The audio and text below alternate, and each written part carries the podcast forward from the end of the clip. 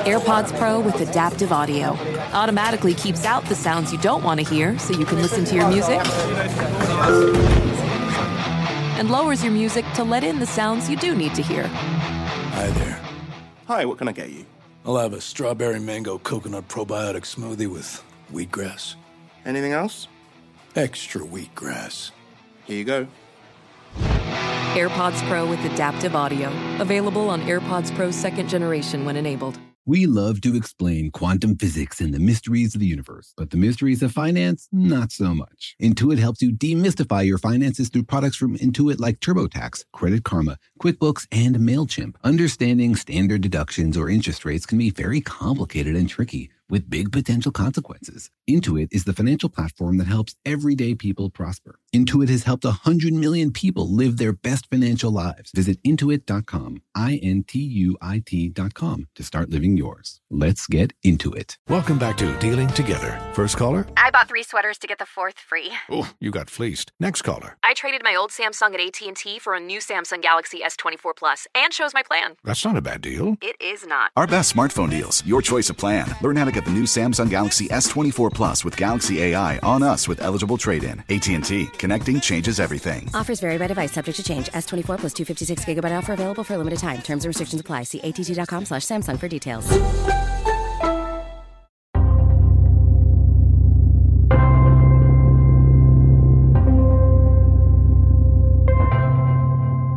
Hey, Daniel, are your kids taller than you? You know, that day is not too far off. I've only got a few inches on my thirteen-year-old. Oh, man, that's crazy. How about your parents? Are you taller than your parents? I'm like one quarter inch taller than my dad. I like how you've measured that precisely. It's like an important quarter inch to be taller than your dad. He's an engineer, so we pulled out the high-precision measurement devices when that happened. I wonder if your dad was happy that he lost that measurement. But, you know, it kind of makes me wonder, do you think stars feel the same way? Do stars have children? Yeah, I mean, like they have planets, right? Like, do you think they would feel proud if their planet was bigger than them? Or would they be jealous? I don't know. I just hope that one day my own kids escape my orbit and start their own solar systems. That's confusing, though. Who would be the sun? You or your son?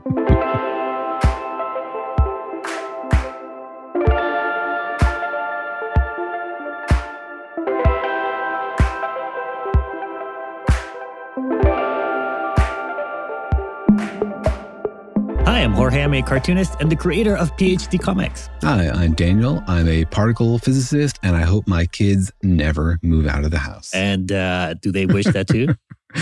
Even after this whole uh, ordeal we've been through, you still want them in the house? You know, it's pretty typical when they were five or six and they learned that kids grow up and move out. They were like, what? No, we want to live at home forever. But now that they are teens and tweens, they are counting the days until they get to move out of the house. Wow. But welcome to our podcast, Daniel and Jorge Explain the Universe, a production of iHeartRadio. In which we take you on a tour of everything that's amazing and crazy. The big things in the universe, the tiny things in the universe, the things that are so huge they blow your mind, and the tiny particles that are hard to wrap our minds around. And we wrap your mind around all of it. Yeah, a lot of wrapping in this episode. We like to talk about all the amazing things out there that is wrapping us, basically. I mean, we're surrounded by mystery and wonderful and incredible things happening in the universe. And we spend a lot of time as humans looking out there into the universe and trying to understand the way things work. And one deep question we have that we're asking all the time is whether what we see is typical, whether it's usual, or whether there are rule-breaking examples out there. Whether there are other ways the universe could be arranged. Yeah, because the universe is full of surprises. And so one thing that we've noticed, that, or that probably as kids we notice about our solar system, about planets and moons, is that there's sort of a like a size hierarchy, right? Like, you know, suns and stars are bigger than planets, and planets are bigger than moons, and moons are generally uh, bigger than, like, asteroids, right, and rocks. Yeah, exactly. And it goes all the way down to space dust that we talked about on a recent episode.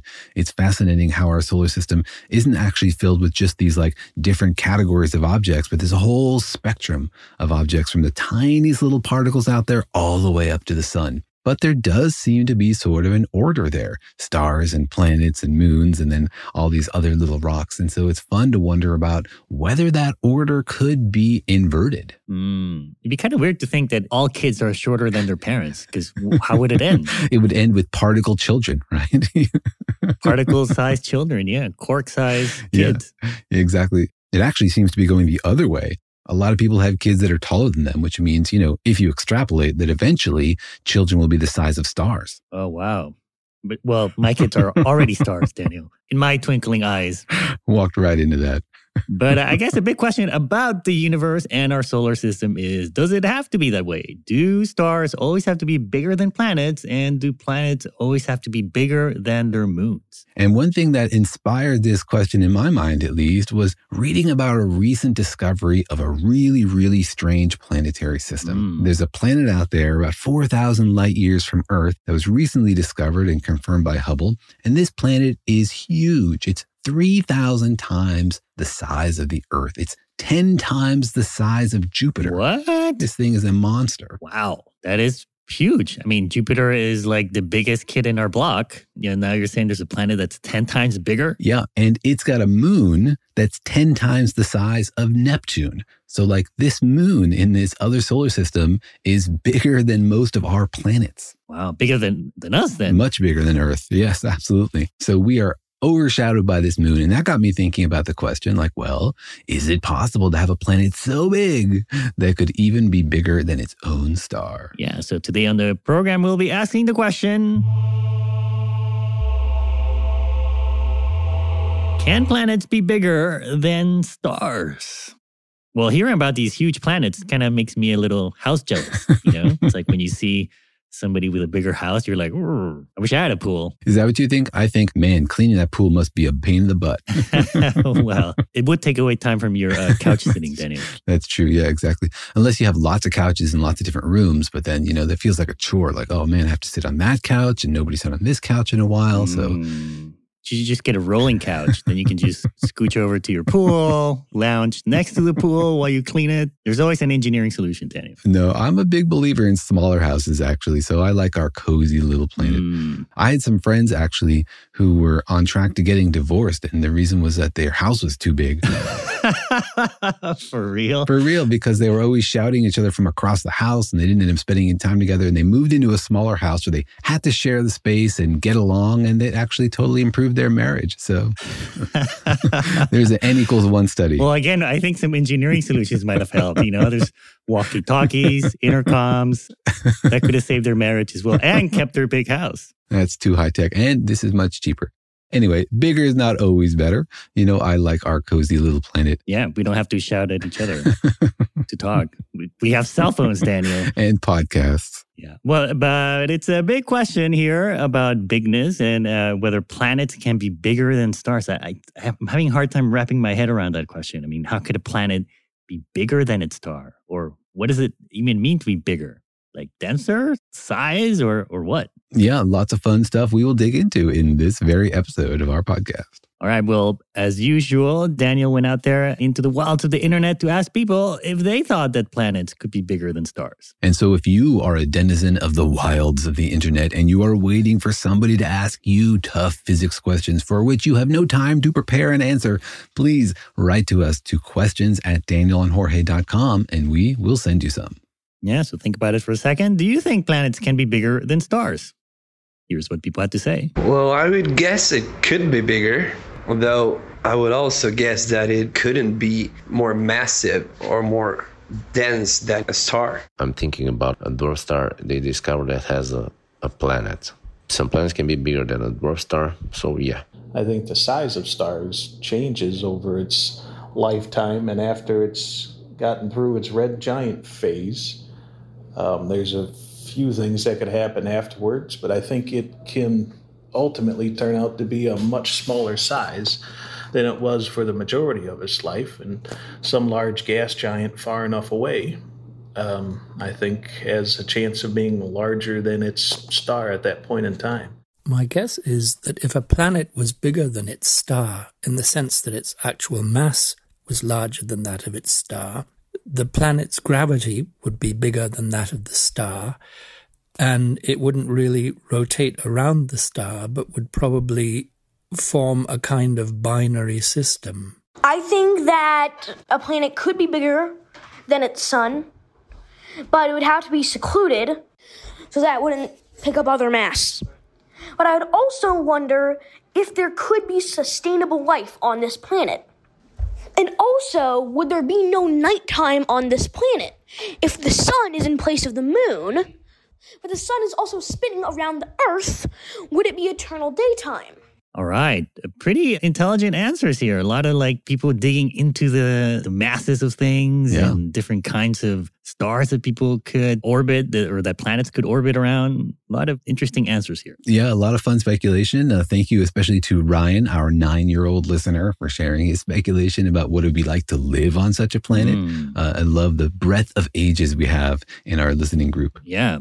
So I guess let's jump into it, Daniel, and uh, let's start with, I guess, with a basic question, which is like, uh, how big could planets get? Like, is there a size limit to planets? Like, doesn't does it at some point collapse into a, a star? Yeah, this one is not that satisfying because it turns out that the definition of a planet, the thing that distinguishes something from being a planet and a star, is really closely connected to the size. So it's a bit arbitrary. And what distinguishes a star from a planet is whether or not there is fusion happening inside. Like you got a big blob of stuff, but it's just sort of sitting there and not fusing. You call that a planet.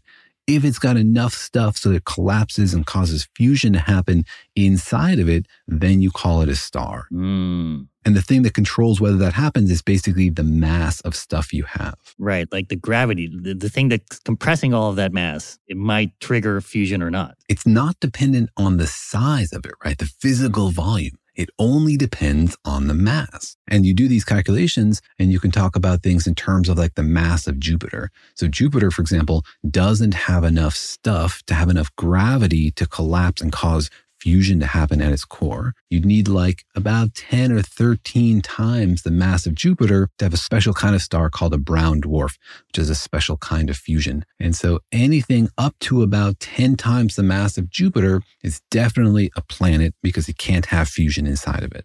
Right, but it doesn't it also depends on what it's made out of? Like, you mm-hmm. know, Jupiter's made mostly out of hydrogen, right? Which mm-hmm. would sort of fuse easily. But if you have something, you know, like a giant planet made out of iron, you would need a whole lot more to get anything going, if, if you can at all. Yeah, it does definitely depend on the material. But most of the stuff in the universe is hydrogen, right? So if you're going to get a blob of stuff and coalesce it into an object, it's mostly going to be hydrogen. But you also are sensitive to the kinds of hydrogen you get. Like you can get a brown dwarf only under certain conditions where you have the right ratios of different isotopes of hydrogen to start a particular kind of fusion. To start the kind of fusion we have going on in our sun, for example, you need basically pure hydrogen of the simplest isotope, and then you'd even need more of it. So how much stuff you need to start fusion definitely depends on the amount of stuff you have. And you're right. If you just start with a blob of iron, the mass of hydrogen, that wouldn't actually fuse. Right, yeah, because it can't. You could have like a, a giant planet made out of iron that it could be, you know, the whole size of the galaxy. Is that is that crazy? Or would that just turn into like a neutron star at some point? Wow, the size of the galaxy. Oh my gosh, if you took like all of the iron in the galaxy and blobbed it up together into a big planet, would that start to fuse? Mm. Or do other crazy stuff. Yeah, I don't know. I don't know. Anybody's done that calculation. That's really fun. It definitely wouldn't fuse, right? Because as you say, fusion above iron actually absorbs energy. And so it would cool the object. And so it wouldn't create fusion. If you get enough heavy metal in there, then gravity eventually wins. It'll just compress it further and further until it collapses into a neutron star. And if it has even more mass, it'll become a black hole. So a galaxy-sized blob of iron would pretty likely turn into a big black hole.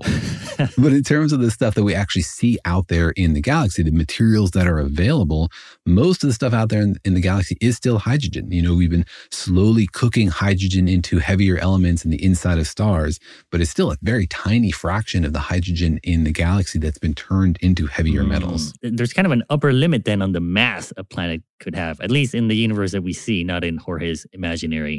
Iron-filled universe. Uh, that's right. Up to about, you know, ten or fifteen times the mass of Jupiter, you can still call it a planet. Mm. You can arrange for other ways to, for it to get more massive without actually fusing, but that's the, the typical limit. I see. Anything more than fifteen times the mass of Jupiter, if it's made out of hydrogen, then it's going to start to fuse and become a sun. And it would become a star, exactly. All right, well, that's a, like a mass limit, but we, we kind of pose the question as bigger. Can a planet be bigger than stars? In which case, uh, it kind of has more to do with the volume, right? Like the, mm-hmm. the measurement of it, mm-hmm. the size.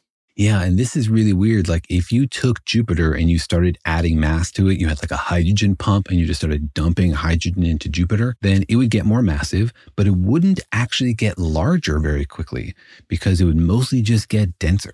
Like the gravity would get more intense and it would hold itself together and it would get denser and denser.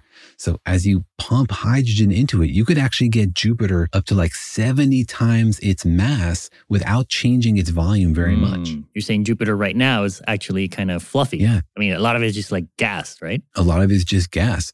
And if you added seventy Jupiters and put them all on top of each other, they would just like collapse to a denser object about the same size mm. as Jupiter. Yeah. Are there any examples of that that we've seen? Yeah, actually, there's a bunch of them. There's a star out there, TRAPPIST one A. It's eighty times the mass of Jupiter, and it's a star, right? So this thing is burning. It's a star. It's the same size as Jupiter, right? So right now out there, there's a star which is the same size as, as a planet. It's just much, much more dense, right? This thing is so dense. It's mostly hydrogen, but it's like twenty-five times as dense as mm, granite. Wow. That, yeah, that's crazy to think that hydrogen can be that dense. Yeah, there are really weird phases of hydrogen also. When it gets so dense, there are these things called like metallic hydrogen, and we can dig into that one time in some other episode.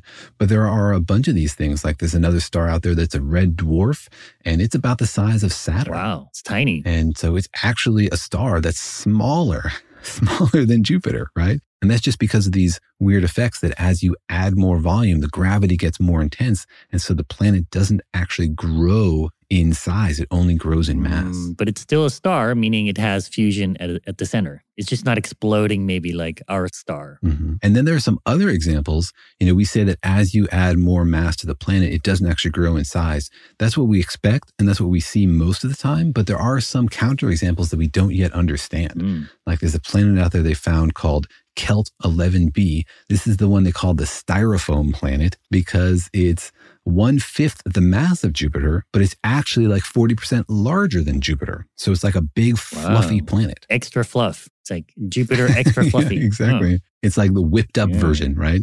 Somebody put a mixer in there and set it on high and they're going to fold it into their angel food cake. But this is not something that we understand. Like it's not in the models. It mm. shouldn't exist. And so it tells us that there's something about planetary formation we don't understand, or maybe it's some weird thing and it just exploded and it's still coalescing. Uh, you know, wow. a lot of questions there. But mostly we expect that uh, you can't get a planet much larger than Jupiter by volume. Oh, I see. Huh. So there is kind of a size limit to planets mm-hmm. because if you keep adding more, at some point, it'll stay the same size, but at some point, it'll become a star. So you can have a bigger planet. Yeah, exactly. Roughly, Jupiter is about the biggest planet you can make that we understand. There's one example out there that the king of planets currently is this planet out there, H D one zero zero five four six B N.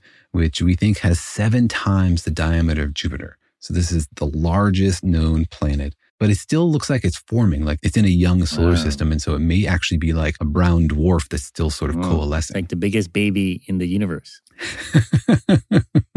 It's a big dangerous baby, so I'd be yeah. careful what you call it.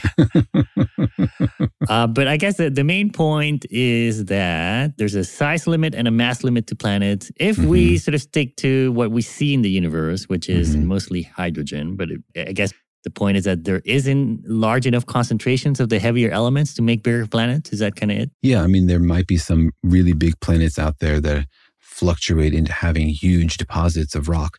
But, you know, there'd be a lot of rock. There's a larger rocky core in the center of Jupiter than the volume of the Earth, right? So mm. typically if you get that large a rocky planet, it's also going to have a huge amount of gas mm. around it, as you'll end up with a gas planet.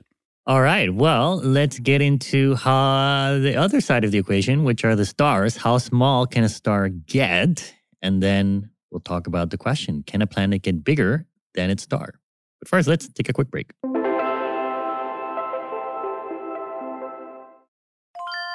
This is Holly Fry from Stuff You Missed in History Class. The national sales event is on at your Toyota dealer, making now the perfect time to get a great deal on a dependable new S U V, like an adventure-ready RAV four. Available with all-wheel drive, your new RAV four is built for performance on any terrain, from the road to the trails. And with plenty of passenger and cargo space, plus available tech like wireless charging, you and your entire crew can stay connected. Or check out a stylish and comfortable Highlander with three spacious rows of seats seating for up to eight passengers. And with available features like the panoramic moonroof, you can sit back, enjoy the wide-open views with your whole family. Plus, both RAV fours and Highlanders are available in hybrid models, so no matter your style, you can drive efficiently and save on gas. So visit your local Toyota dealer and check out amazing national sales event deals on RAVs, Highlanders, and more when you visit buy a toyota dot com. Toyota, let's go places.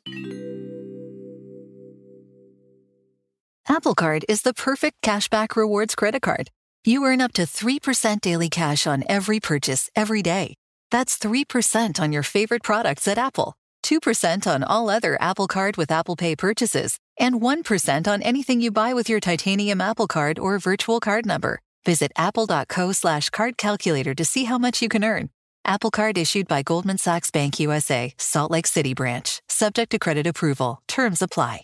Physicists are famously sticklers for detail, and when it comes to the fine print contracts and hidden fees from wireless providers, I've learned that there's always a catch somewhere. So when I heard that the Mint Mobile wireless plans are just fifteen dollars a month when you purchase a three-month plan, I thought, where's the catch? But now I'm convinced there isn't one. Mint Mobile's secret sauce is that they sell wireless service online, so they cut out the cost of retail stores and they pass all those savings directly to you. So you can say bye-bye to your overpriced wireless plans, jaw-dropping monthly bills, and unexpected overages. All of Mint Mobile's plans come with unlimited talk and text and high-speed data delivered on the nation's largest five G network. You can use your own phone with any Mint Mobile plan and bring your phone number along with all your existing contacts. To get this new customer offer and your new three-month unlimited wireless plan for just fifteen dollars bucks a month, go to mintmobile.com slash universe. That's mintmobile.com slash universe. Cut your wireless bill to fifteen bucks a month at mintmobile.com slash universe. Additional taxes, fees, and restrictions apply. See Mint Mobile for details.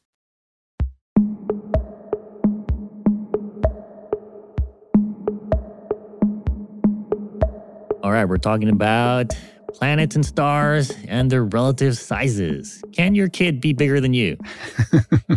Depends on what you feed them, I suppose. Yeah. Who knows what they put in milk these days? But uh, yeah, we talked about planets, and now let's talk about stars. Like, what's the smallest size a, a star can get? Because if you can have a tiny star, but it's pretty heavy, then you could imagine it can have a much bigger planet uh, orbiting around it. Yeah, exactly. We're going to talk about the biggest planet, and now we need to talk about the smallest possible star. The thing that's really fascinating about stars is that their size depends on where they are in their life cycle. Like, a star isn't just born and then it fizzles out and it always stays the same size. It actually evolves a lot. So the size of a star, even like our sun, depends on where it is in mm. its life cycle. Yeah, it changes size. Like it's uh, our sun is going to get bigger, much bigger at some point in the future. Yeah. And then shrink. Yeah, exactly. And so the way a star is formed is that you get a huge blob of gas, like hydrogen gas, which most of the stuff when you're forming a solar system goes to the sun, because gravity is a runaway process. You know, the heaviest thing has the most gravity, so it attracts the most stuff. So you get most of the hydrogen sort of falling in towards the center of the solar system, and that's how it gets big, right? That's why it doesn't just turn into a planet, it turns into a star, because it has much more than ten or one hundred or even one thousand times the mass of Jupiter. And so the early stages of the star is that it just gathers all that stuff, and then fusion happens in the center of the star, and that pushes back against the gravity, right? You have gravity pulling everything in to form the star, and then fusion shining energy out and keeping it from collapsing any further. Yeah. So then that, does that put a limit then to how small or how large a star can be? Well, in the beginning, it just depends on the mass. Like, as you add mass to a star, it gets bigger and mm-hmm. bigger and bigger. And and our sun is actually unusually large on average. Like, most of the stars in the galaxy are smaller than our sun. But there's no limit really on the size of a star in this phase. Like, it can mm. get really, really big. And we're going to do a fun podcast episode next week, I think, about what is the biggest star in the universe. But we're interested in the smallest star, right?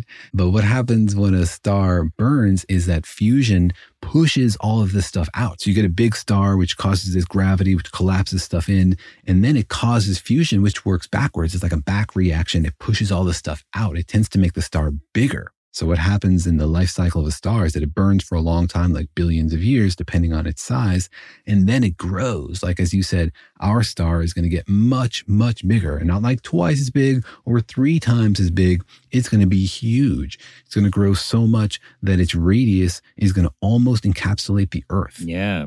That'll be a, a nice toasty time for Earthlings. Yeah, if we're still here. And this is important to understanding the question later about whether or not you can have a planet surrounding a star, because before a star gets small, it gets really, really big, right? And then what happens is that it collapses, right? As you say, what happens in fusion is that you're making these heavier metals. And so you start out with a blob of hydrogen, but soon you have a core of helium, which is fused from the hydrogen.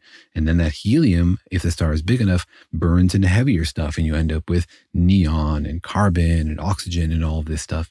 And so now you have increasing density in the center of the star, and gravity is sort of pulling on it again. I love the dynamics of star formation and star life cycles, because it's this like back and forth between fusion that's pushing out on the star and gravity that's like trying to collapse it. And each one sort of trips itself up.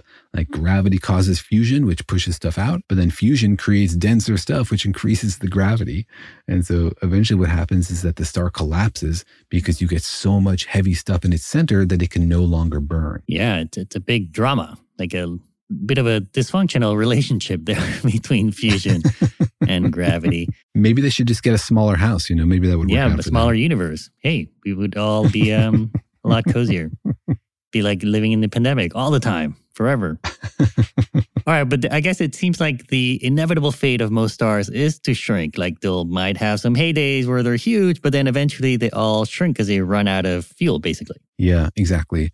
They shrink, and what you are left with is some really, really dense core. Like they blow out a lot of the stuff and you get some sort of like layers of fluff blown out into the solar system. But at the core, what you're left with is a few different options. Depending on the mass you started with, you might end up with a white dwarf or a neutron star or actually a black hole. Mm. What's a white dwarf? A white dwarf is the future of our sun. It's basically just a huge hot blob of heavy metals. And there's no more fusion happening anymore. It's like not big enough. There's not enough compression to cause fusion at its core, but it's still hot, right? If you like took a scoop out of the center of the sun and put it in space, it would still be a big hot blob of heavy metals. And that's what a white dwarf is. It's not glowing anymore because it's making fusion, but it's still hot. So they call it a white dwarf because it glows from its heat. Right, but it's not technically a star anymore, right? Because there's no fusion. Yeah, good question. Is a white dwarf a star? You're right, there's no fusion happening anymore. It's like a stellar remnant. Yeah. It's definitely not fusing, but I think you do still call a white dwarf a star. Really? But we just said earlier that we needed fusion, Daniel. You're confusing me. Oh my God, astronomical names are confusing? What? Newsflash. Well, it's they call it a star because it's bright and it's giving of light, right? In the form of heat, but it's not fusing. So, it's not fusing. Uh, it's kind of it's kind of somewhere in there. It's somewhere in there. Does it become a planet eventually? Eventually, sort of. What happens is that these things eventually cool and they become a black dwarf. And a black dwarf is just a white dwarf that's had enough time to radiate away its heat into the universe and cool from being white hot to being, you know, cooler. Mm. The interesting thing is that there aren't any black dwarfs in the universe yet, because they think it would take like trillions of years for a white dwarf to cool off. And so there just hasn't been enough time yet to form any of these things. I guess they sort of become planets, but everyone's too polite to tell them they, they're no longer a star. You know, it's kind of like a, a professor emeritus, you know. They're not really professors anymore, but, you know, you don't want to strip away their title. Yeah, exactly. Or last decade's A-list celebrity. They don't get invited to the parties anymore, but, you know, people still ask for their autograph. But the amazing thing is that you get like sixty percent of the mass of the original star, but now compacted into an area that's about the volume of the Earth. Mm. Our sun will be about the size of the Earth after all this happens, even though it will be much, much more dense than the Earth. Wow, that is, that sounds tiny. But then there are other possible fates for a star, right? Not just a war dwarf. That's right. If the amount of stuff that you end up in the core is large enough that you still have a lot of gravitational pressure, it can collapse those heavy metals even further. And you don't get fusion, what you do is you sort of force the electrons and protons together, and you end up with forming neutrons. Mm. This is called electron capture. You like push the electron into the proton, and you get this interaction in the core that turns all the protons and electrons into neutrons. And then you get a neutron star. Wow. Now, but technically, that's also not a star because there's no fusion going on anymore. Hold on. I'm going to make sure I have a comprehensive list of your objections to astronomical yeah, categories so we could submit it to the committee. Let's get this straight now because you're confusing at least one cartoonist here, Daniel. That's right. Well, I have the official form here, so I'll make sure to fill it out and submit it after we're done. But you're right. It's a neutron star. It's not fusing, right? It's probably still hot. Like we see neutron stars, but they don't emit light in the same way. Mostly we see them in the X-ray. Mm. But these things are tiny because they're super duper dense. So you have like one and a half times the mass of the sun, and the radius of these things is like ten kilometers. It's like a whole star in Los Angeles. Wow. But it's emitting light just from its heat? Or from, from some kind of process? Or why are we still giving it the honorary title of a star? It's definitely not fusing. And so it's giving off light the same way everything gives off light, that everything with a temperature radiates. It's called black body radiation. And all matter that has electromagnetic interactions will give off light at some frequency that's connected to its temperature. And that's why, you know, things that get hot glow. Even things that you don't see glowing are are actually glowing just at wavelengths that you cannot tell. Mm. All right. And then a star can also end up as a black hole, right? Like if it, you compress, uh, you have more mass, even like stronger gravity, it can collapse into a black hole. Yeah, exactly. The neutron stars prevent it from collapsing into a black hole because these neutrons don't want to press against each other even further. They're like pushing back. There's some pressure pushing back. But if you have enough mass, you can also overcome that. And then you get a total gravitational collapse into a black hole. And because these things are collapsing, right, they're even more dense. And so from white dwarf to neutron star to black hole, the density of matter at the core, at least, is increasing. And so the radius is decreasing. And so these things get pretty small. Yeah. And now you're going to tell me that a black hole is also a star, Daniel. It's a black hole star. Is that the technical term? It's a star of science, at least. It's a star of mystery. It's a stellar performer out there in space. But yeah, then at that point, it's no longer a star. I mean, come on, it's a black hole. A black hole is not a star. I think we can definitely rule on that one here yeah, today. Yeah. All right. Well, let's get into now whether or not you could have a planet that's bigger than its star. We talked about how big can planets get and how small stars can get and how to push the limits of what astronomers call things in space. Uh, but first, let's take a quick break.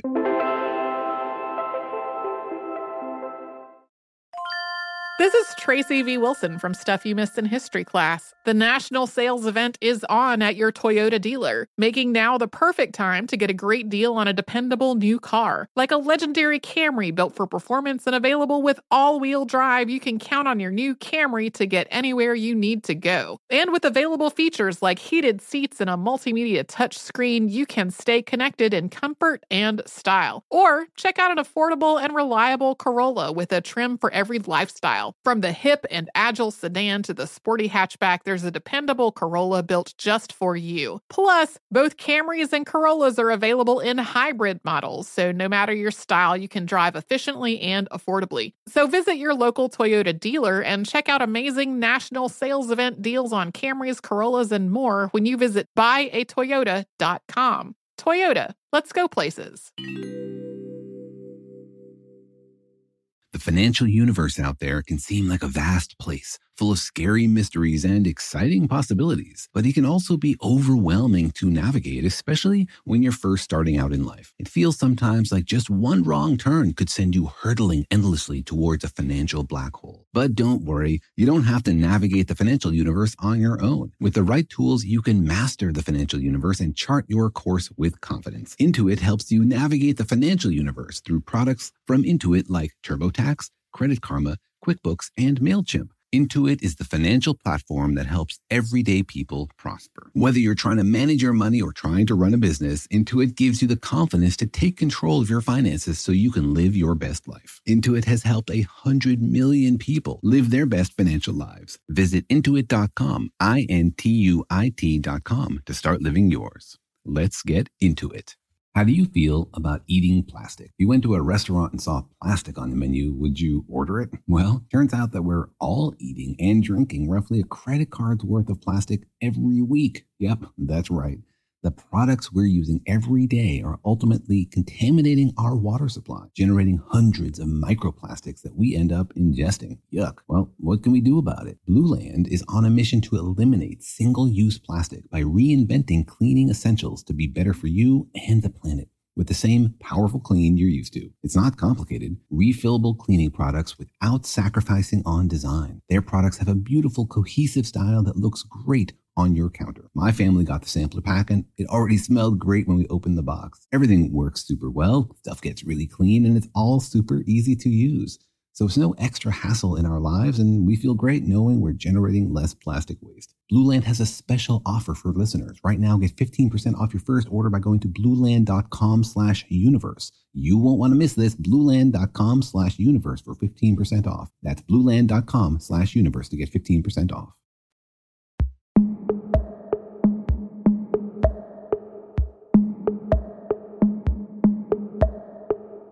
All right, we've set up these two topics, Daniel, stars and planets, and now we're going to ask, can a planet be bigger than its star? I guess the question, I just from what we've talked about, is is yes, right? I mean, you can get tiny stars and you can get big planets, mm-hmm. so mm-hmm. there must be some point, uh, someplace in the universe where the two are together. It certainly seems possible, right? But the key thing is, can the planet survive? Because the stars tend to be large when they're young, then get even larger before they get smaller. And so for a planet to outsize its star, it has to survive that transition. And that transition is not an easy one to survive, right? Like going to this red supergiant is going to be pretty toasty for any inner planets. And the collapse to like a black hole or a neutron star can involve a supernova. So even if the remnant is smaller than the planet originally was, to satisfy sort of it technically, you have to survive that transition. Mm, you have to make it to to be bigger than your parents, I guess. I guess you have to make it through your parents' middle age or something. You have to wait right, it out. Exactly. Wait for them to shrink, and then you're taller than your parents. Right, exactly. When their life explodes, if you can somehow hold on, then you can well, outsize the trick them. Is to stay away from them when they flare up. That's right. So Jupiter, yeah. Jupiter, you should go like, you know, on a backpacking trip through Europe yeah. and then come back when the sun has become a white That's dwarf. Right. Take that job in Asia for sure and then come back. I think that is good parenting advice and good astronomical yeah. advice. Become a rogue planet at some point in your life. You get that tattoo, you know. Maybe that's what the red spot is on Jupiter. Maybe it's already done its traveling. Oh, man. It, it, maybe it's a tattoo of the sun. It, you know how some people get like a mom tattoo? Maybe that dot, it's red. You know, that makes sense.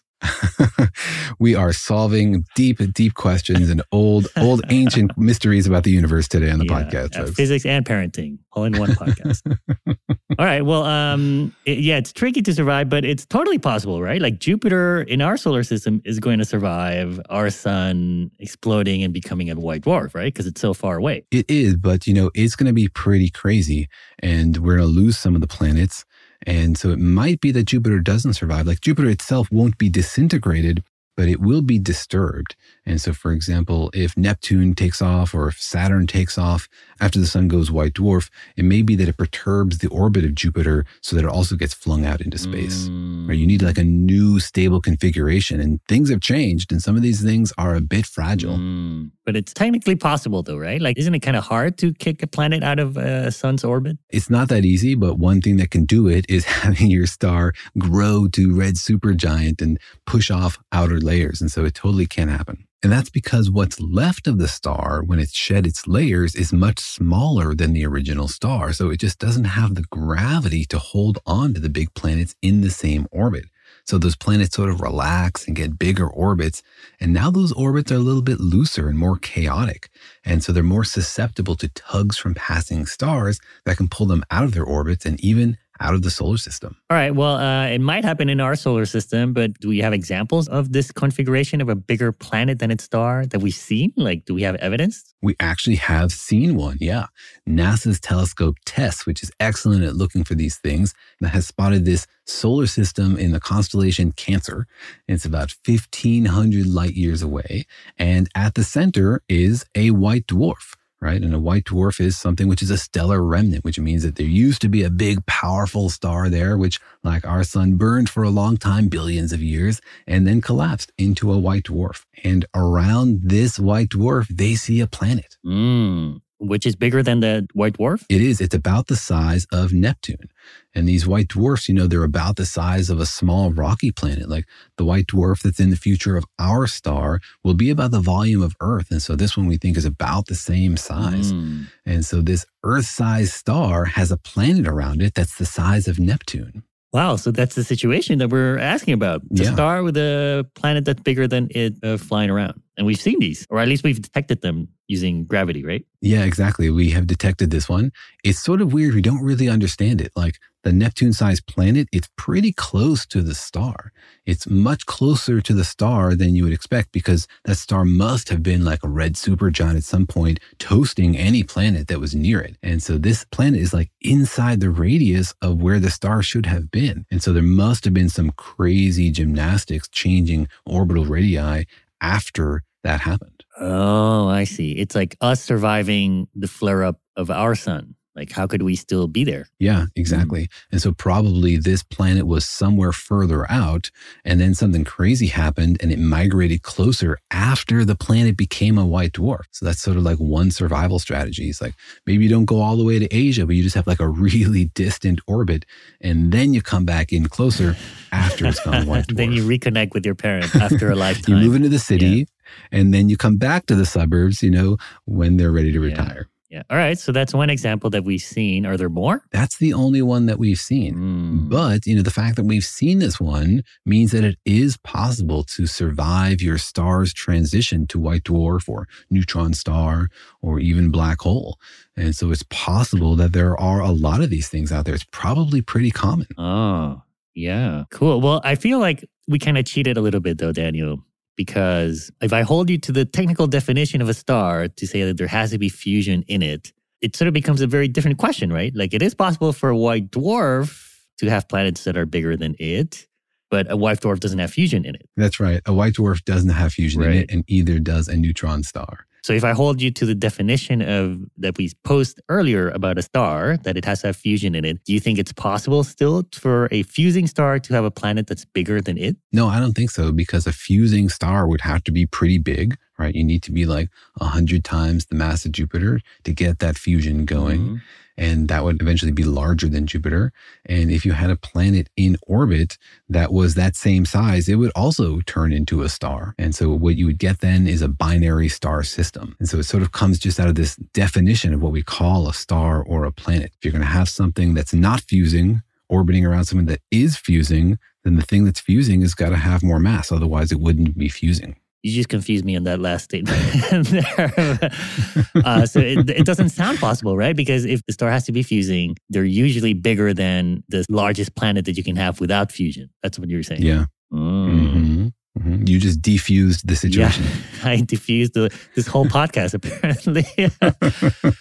But I guess, I mean, it's still possible. You just have to invert what you call who's orbiting who. Like you could technically have a really heavy planet, like it's, let's say it's mostly iron, mm-hmm. or there's a lot of iron in it. Mm-hmm.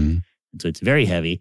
You could have a star, maybe that's bigger than it, but it could be that the star is orbiting the planet. If the planet had more mass, then you could say the star is orbiting the planet. You know, in reality, it's not the case that a planet is orbiting the star. The two things are sort of orbiting each other. And the point that they orbit is their center of mass. And typically, a star is much, much heavier than the planet. And so the center of mass is close to the center of the star. Mm. But in a binary star system, the center of mass is between them. And so they're both orbiting this point that's between the two of them. Right. So where that point is that they're orbiting depends on the relative mass of the two objects. So yeah, yeah, in your fantasy system, where you get to build up whatever you like, you could make an enormous iron planet that has more mass than the star it's fusing. Of course, it would collapse into a black hole, but the star would mostly be in orbit around Jorge's black hole world.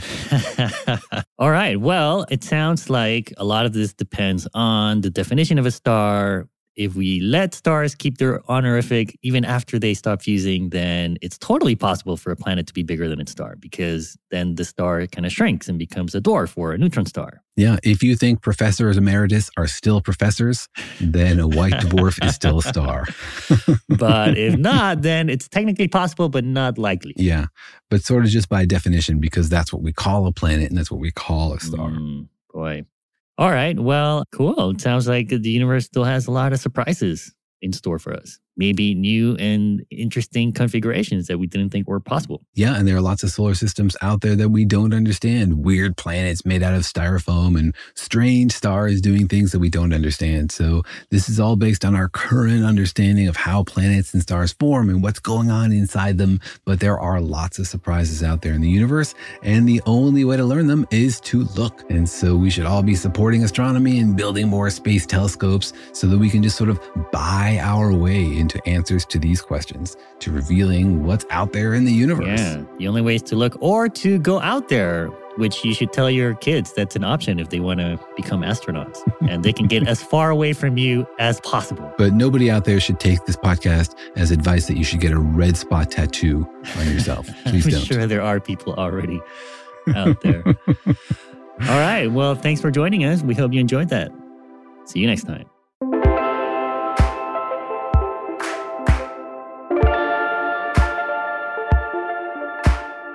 Thanks for listening, and remember that Daniel and Jorge Explain the Universe is a production of iHeartRadio. For more podcasts from iHeartRadio, visit the iHeartRadio app, Apple Podcasts, or wherever you listen to your favorite shows.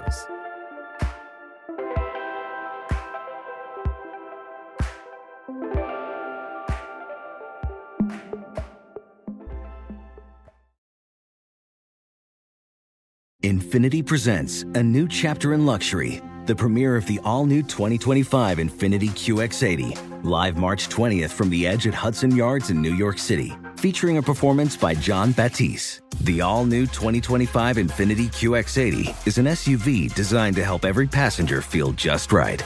Be the first to see it March twentieth at seven p.m. Eastern, only on iHeartRadio's YouTube channel. Save the date at new dash q x eighty dot com. Don't miss it. twenty twenty-five Q X eighty coming this summer. What's out there is unknown. So at U C San Diego, out we go. Because to take on the challenges of the here and now, you got to get your feet wet, your eyes open, and your mind out there. Way out there. Turning the unknown into cures, culture, and connections with each step forward. So pack a bag, a notebook, and some sandals and get ready to look far and think further. U C San Diego. Learn more at u c s d dot e d u. Hey, hey, it's Malcolm Gladwell, host of Revisionist History. eBay Motors is here for the ride. Your elbow grease, fresh installs, and a whole lot of love transformed one hundred thousand miles and a body full of rust into a drive entirely its own. Brake kits, L E D headlights, whatever you need, eBay Motors has it. And with eBay Guaranteed Fit, it's guaranteed to fit your ride the first time, every time, or your money back. Plus, at these prices, you're burning rubber, not cash. Keep your ride or die alive at e bay motors dot com. Eligible items only. Exclusions apply.